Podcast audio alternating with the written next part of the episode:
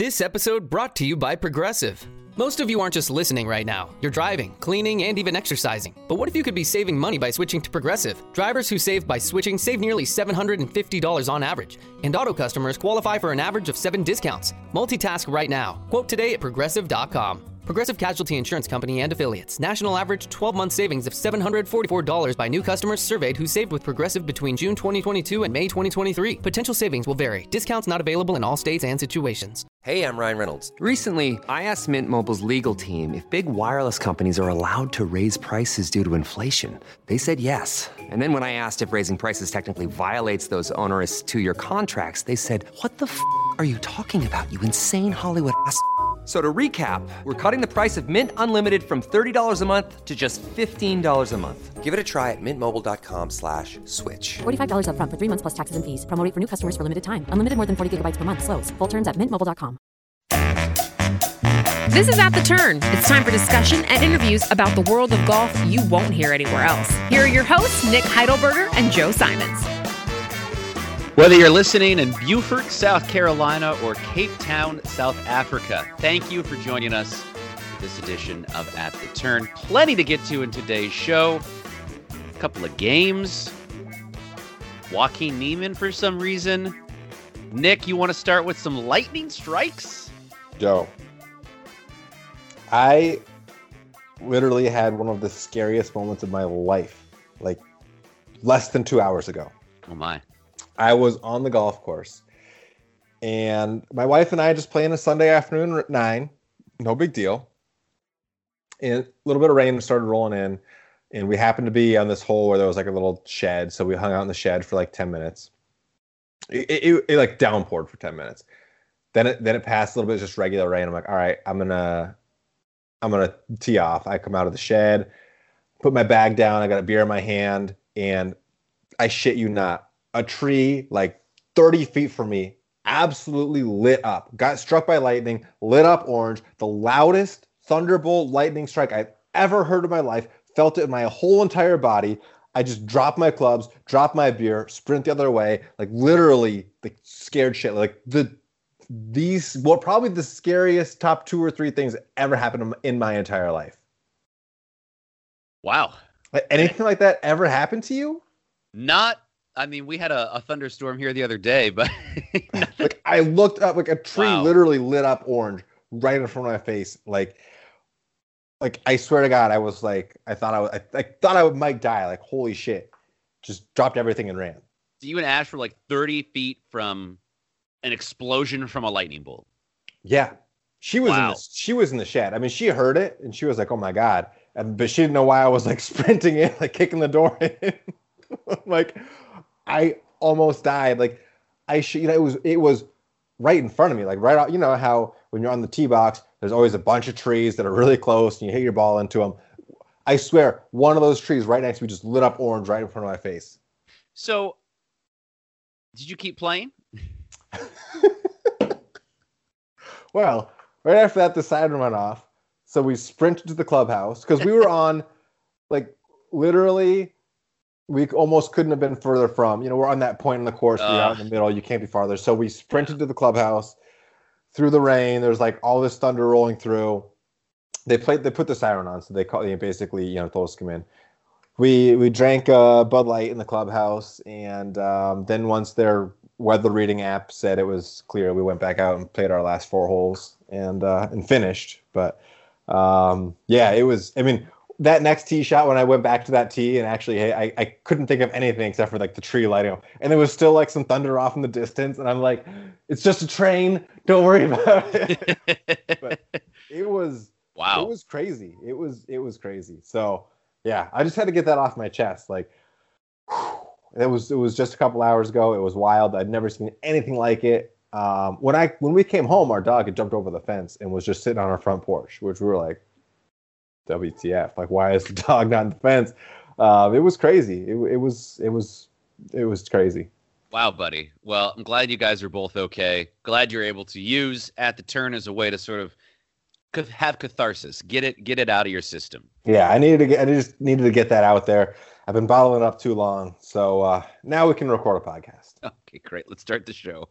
Joe, You you went to the U.S. Open a practice round recently. I I did. So the U.S. Open was kind of recently still, and uh, was at Pebble This Beach and took took the old man there. We went uh, on a Tuesday for a practice round. It was great. Uh, the crowds were thin.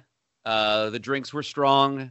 It was it was a great time. We followed Rory for a few holes. Saw Brooks crush a couple tee shots. Um, more importantly, because this is an instance where it was more about the course than like actually seeing players, right? Like I'd never been to Pebble Beach. My dad has golfed his whole life. He's in his mid 60s, so like it was a real treat to take him to a place like that. And we walked along. I mean, about as perfect as a day as you could have. 70 degrees, some clouds.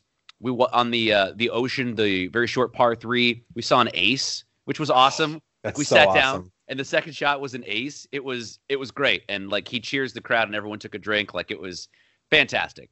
Um, ultimately, my takeaway was this course is really cool. Uh, it's historic. I'd love to play it, but I'm never going to pay six hundred dollars to play Pebble Beach in my never life. Would, never would. It's so much money, and there are so many courses you can play that are amazing and just as historic for half that amount. It just doesn't make any sense to me why you'd pay six hundred dollars. Um, one thing TV doesn't show very well when they reference houses on Pebble Beach, these houses are on Pebble Beach. Like there are so many decks and like viewpoints from houses onto the golf course. I was really blown away by that. I didn't expect that to happen. You have to take a shuttle bus, probably like half hour away from a college that has a ton of parking, to the venue, and you know they say 17 mile drive, and you're you know looping around, and it's very bendy. And we had a a, a cool bus driver on the way back, and he was pointing out different celebrities' houses, and uh, he said, uh, "You guys heard of Tom Hanks?" And I lived there. so I mean, it's that kind of level of people, and you know, Mickelson's got a house out there, and um, someone, you know, I heard a lot of people make the same comment, like, why, why aren't people on their decks, like watching the U.S. Open? And my takeaway is, and this is just a total theory, that if you have a house on Pebble Beach, you rent that baby out for the U.S. Open, you're probably getting like I don't know, two hundred thousand dollars or some crazy number from Rory and Ricky, so they can have houses like right on the property. That that would just be my theory. I don't know. That's a good theory. But when you first said that, I was going to say they're probably at the golf tournament, like actually at the tournament, rather than just like you know be, being on their deck like a Cubs fan. But uh, that makes even more sense that they just you know get out of town for the week, go to Florida, and rent out their house for you know a year's salary for you and me. exactly right. That's sad. No, amazing. Um, if you've been to the U.S. Open before, I would recommend going for a practice round. It's a really cool way to take in a tournament. Um, going on Sundays is fine, but it's so crowded.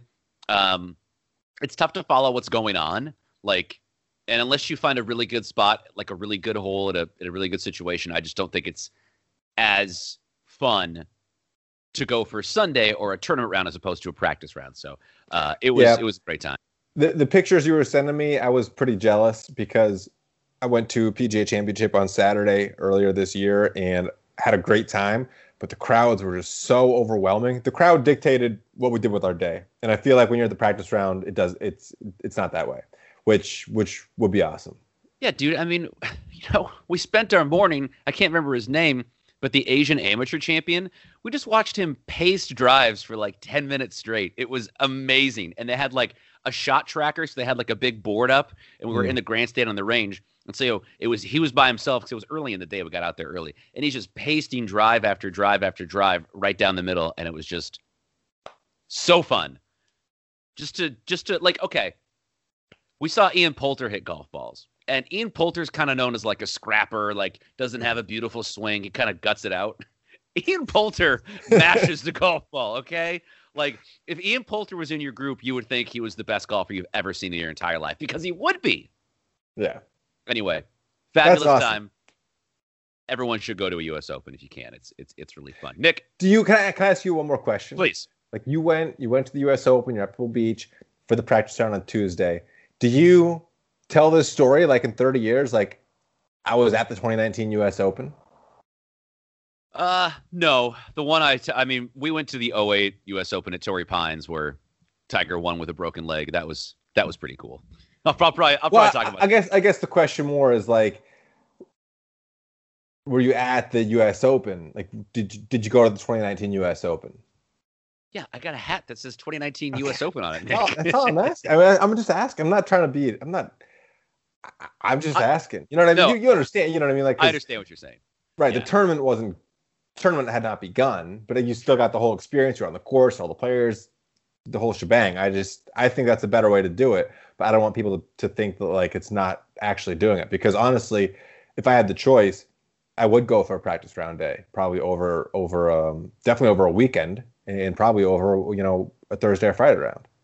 Yeah, I mean, getting practice round at Augusta would just be, yeah, unreal. We should find out soon. By the way, Should we? I did. I did apply for my tickets this you year. You did. Ah, Did. I did. okay. God, if you get in, I'm gonna be mad. I know you're gonna be so pissed if I get in. I I, I hope that happens.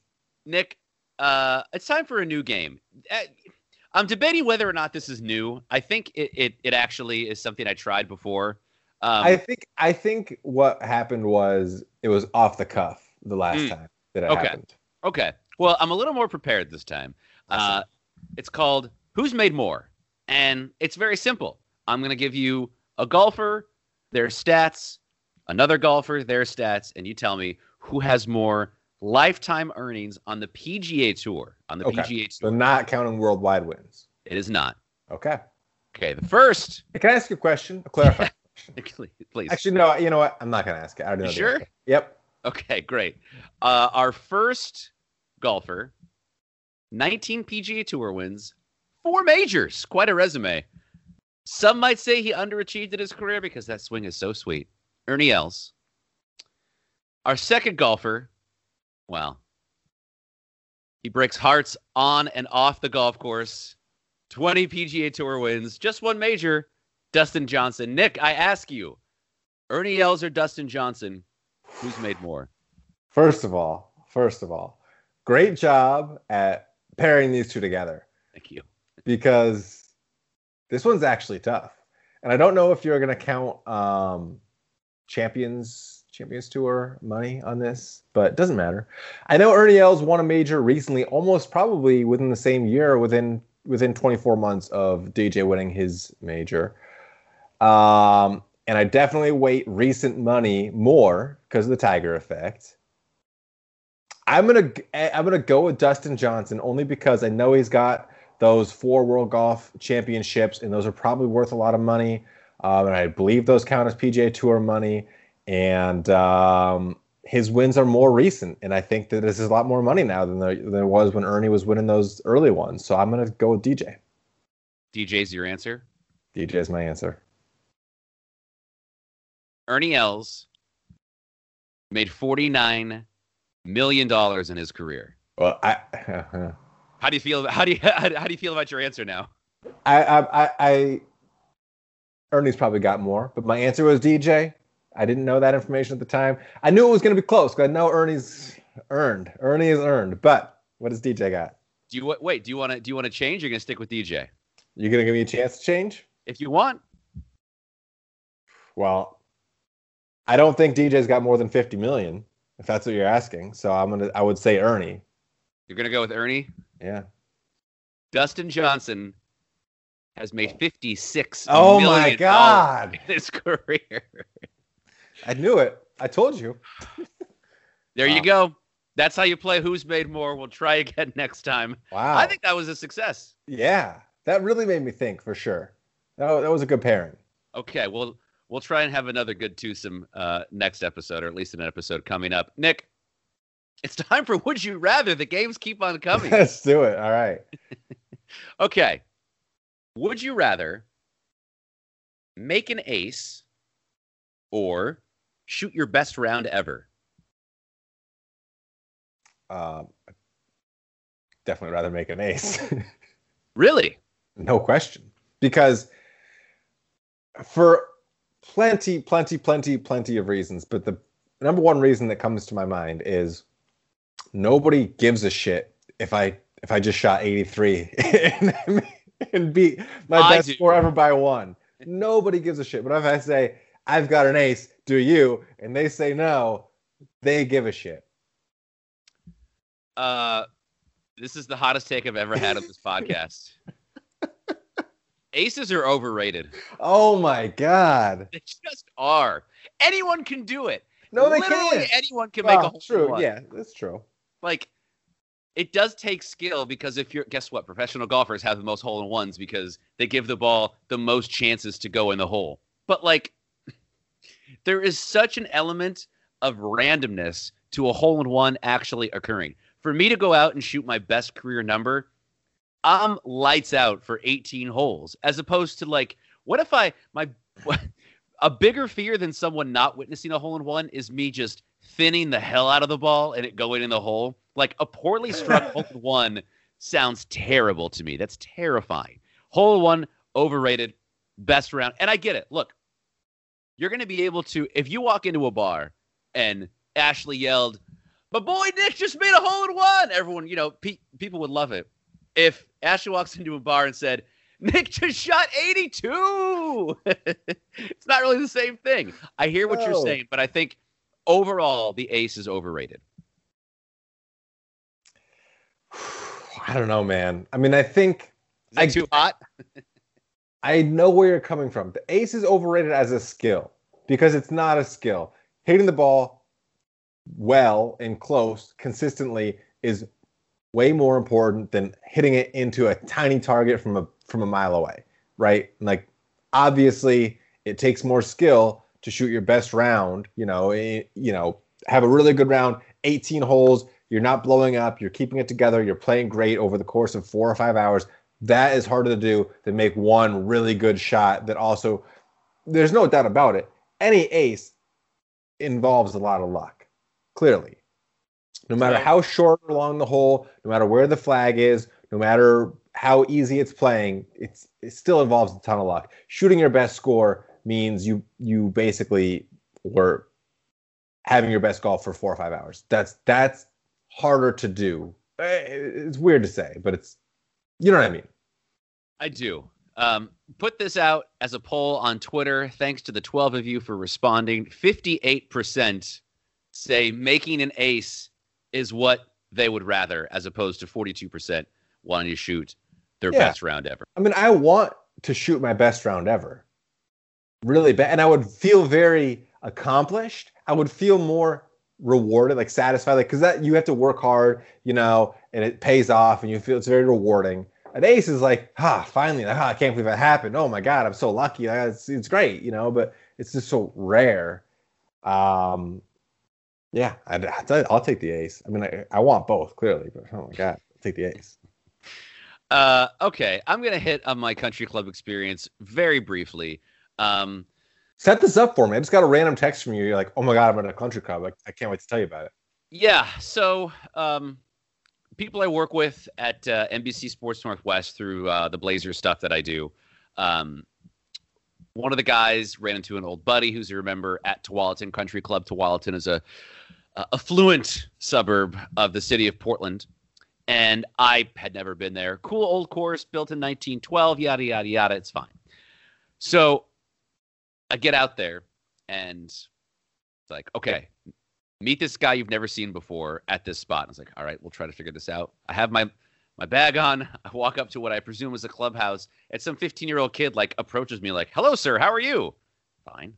Can I take your bag? I didn't know what to do, so I just gave him my golf clubs. He could have he could have just been some punk kid and taken off. He said, "Are you walking or riding today?" And I I I I have no idea what's going on. He's grilling me with his questions, so he takes my bag and puts it on a random cart. And I was like, "Well, I'll never see those babies again." um, you know, we warm up. It's really nice. The greens are out of control fast. Everything's very well maintained. And I'm thinking, okay, this is going to be a prim and proper round.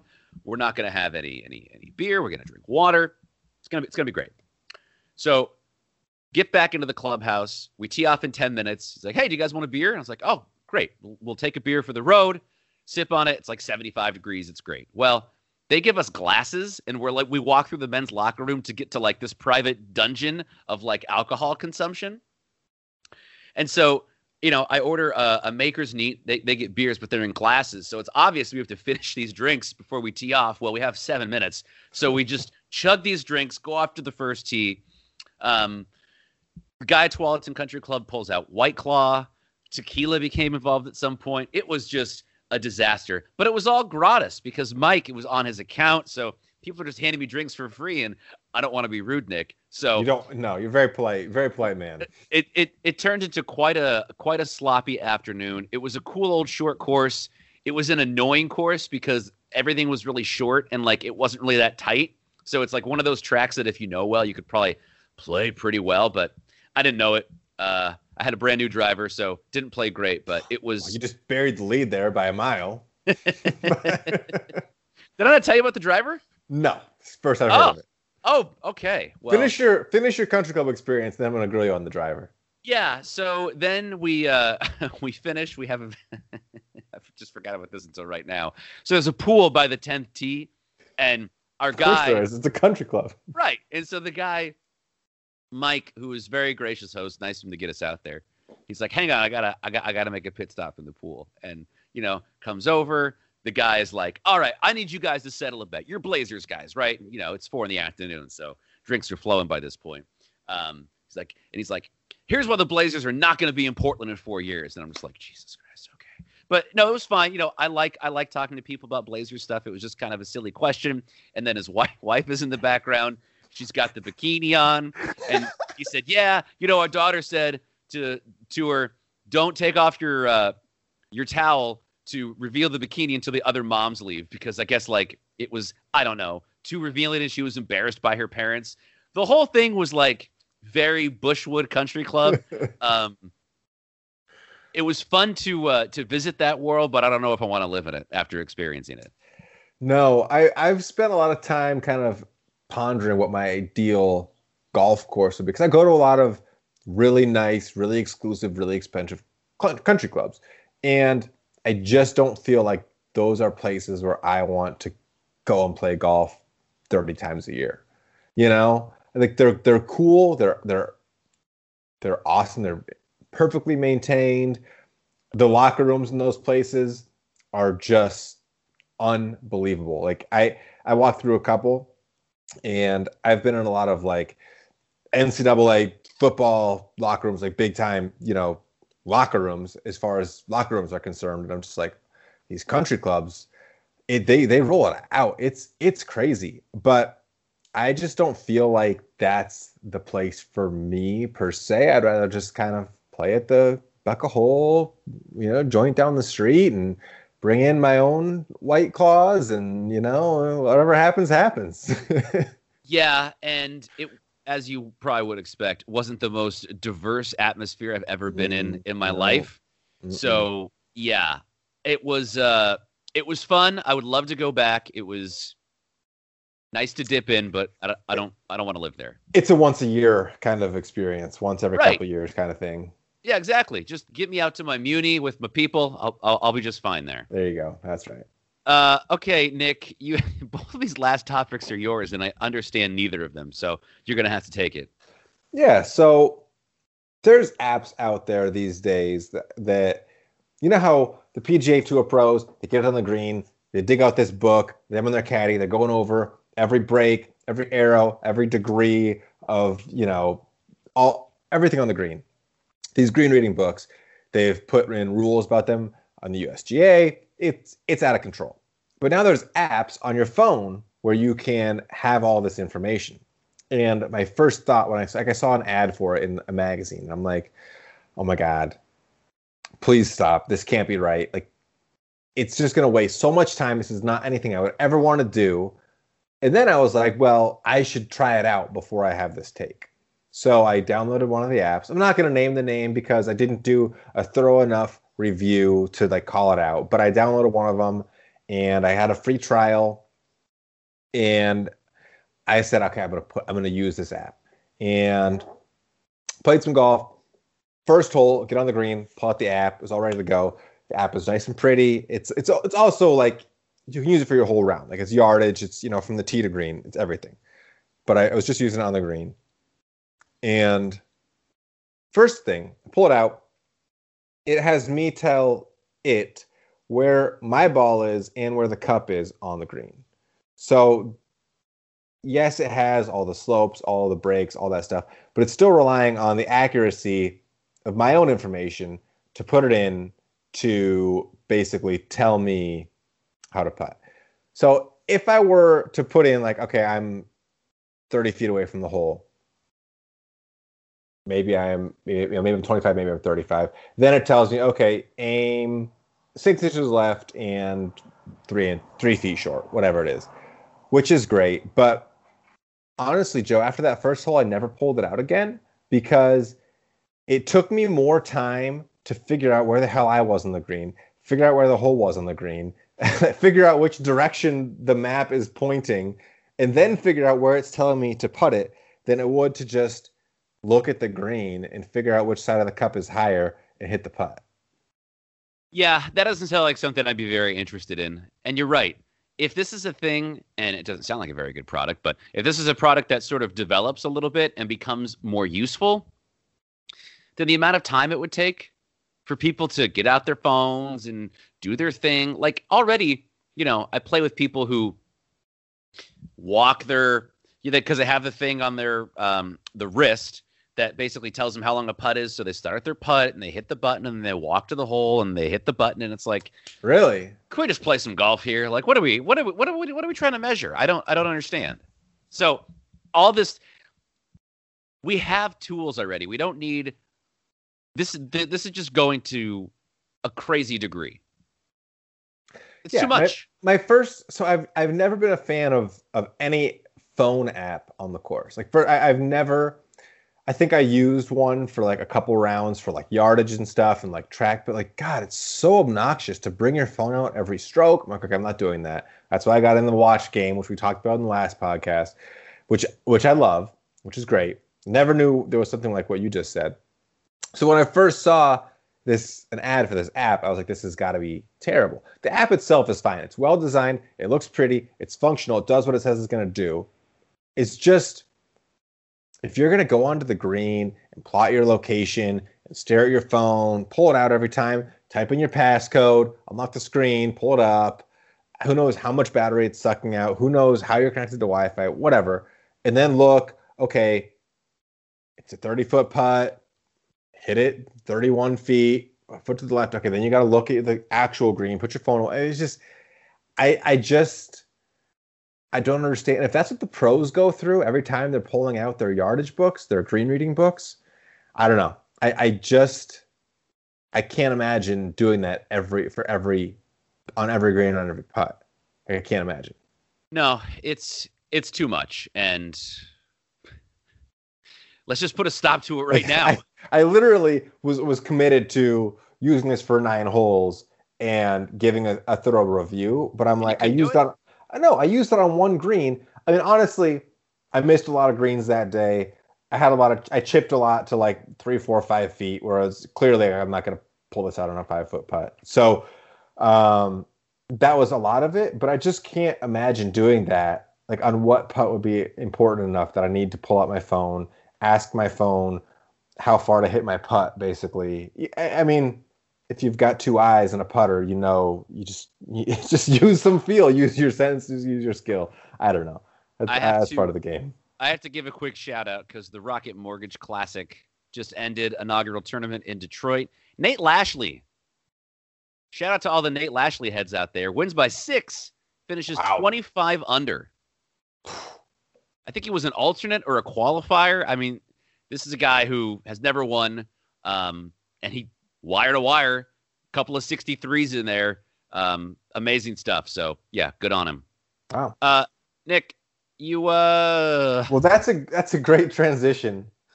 No, I I, I just dropped the name onto our our Yeah. rundown because he also had a great finish this week at the How's the Rocket Mortgage Classic. Joaquin Niemann. How did he do this week?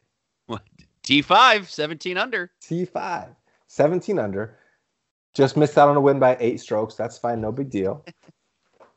Shoots up to 89 in the FedEx Cup, Nick. He's right there. Joe, he's going to be in the second round of your FedEx Cup playoffs. All I'm saying is get ready for this name, Joaquin Niemann. We've been talking about him for years on this podcast, literally, and now he's going to be deep into your FedEx Cup playoffs.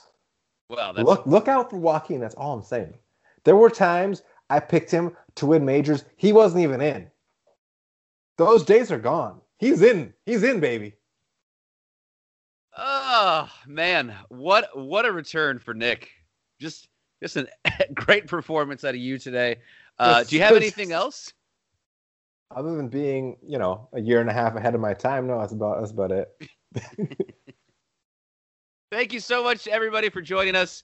Uh, if you're listening in Nigeria uh, or West Valley City, Utah, Collingwood, Australia, I see you. 70 listened last week. Thank you so much.